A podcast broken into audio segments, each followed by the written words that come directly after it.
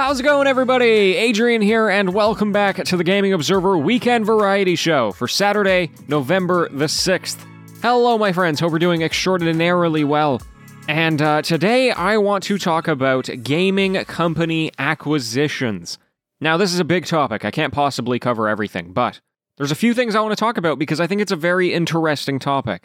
Especially because we've been seeing a lot of them, both 2021, 2020, and really in the last decade.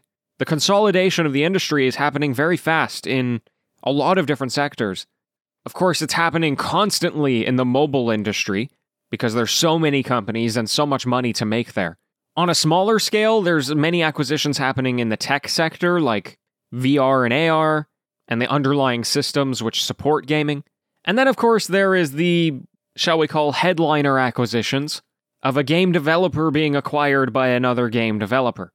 And there's so many of these I couldn't possibly list them all, but you think of like the Embracer Group, who is doing constant acquisitions.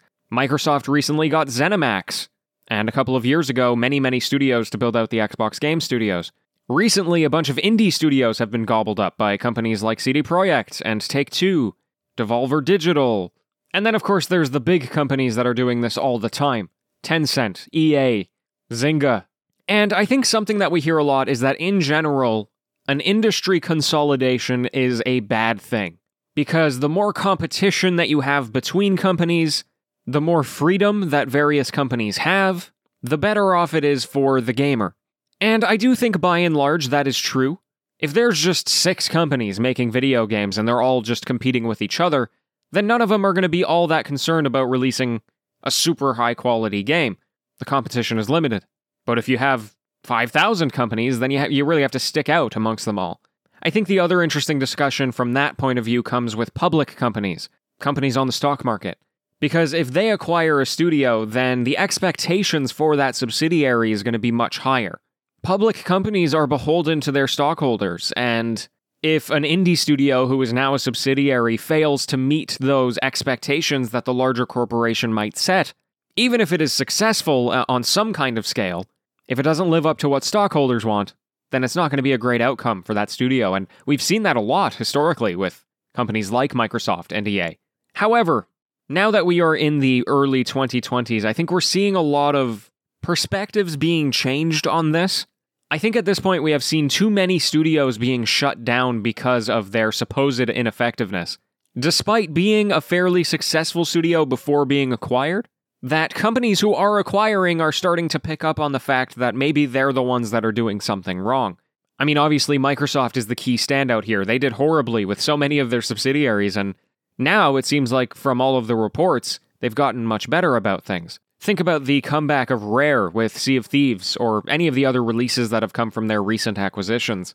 And the other thing is that I think from like an optimistic point of view, I always just kind of hope that if somebody is acquired, especially if it's a smaller studio, it means that the reason why it's happening is because the smaller studio could do with some new resources, some more resources, to really get more eyeballs on games that are very good.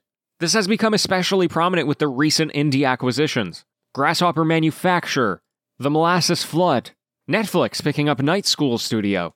Right? I think the understanding of these studios is starting to change where, hey, they're making really good games and if they just had a marketing budget or if they just had more people or anything, then this is a game that could appeal to millions of people and be a greater success.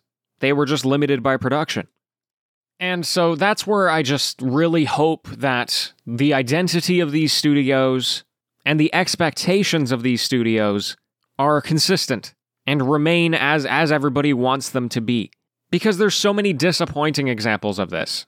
I mean, a recent one is Activision Blizzard and Vicarious Visions, right? Vicarious Visions has been around for a very long time. And they started to get this reputation of like remastering good games. There's the Crash Bandicoot N. Sane trilogy, Tony Hawk's Pro Skater, 1 plus 2, and they had done a ton of stuff before that.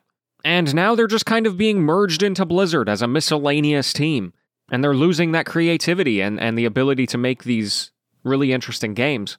But hey, anyway, this is all just from an outsider looking in. I'm sure many of you listening work in the game industry, and if you have any thoughts about any of this, I would love to hear it. It's always nerve wracking to hear about an acquisition, and you just kind of have to hope that everything is going to be done well, right?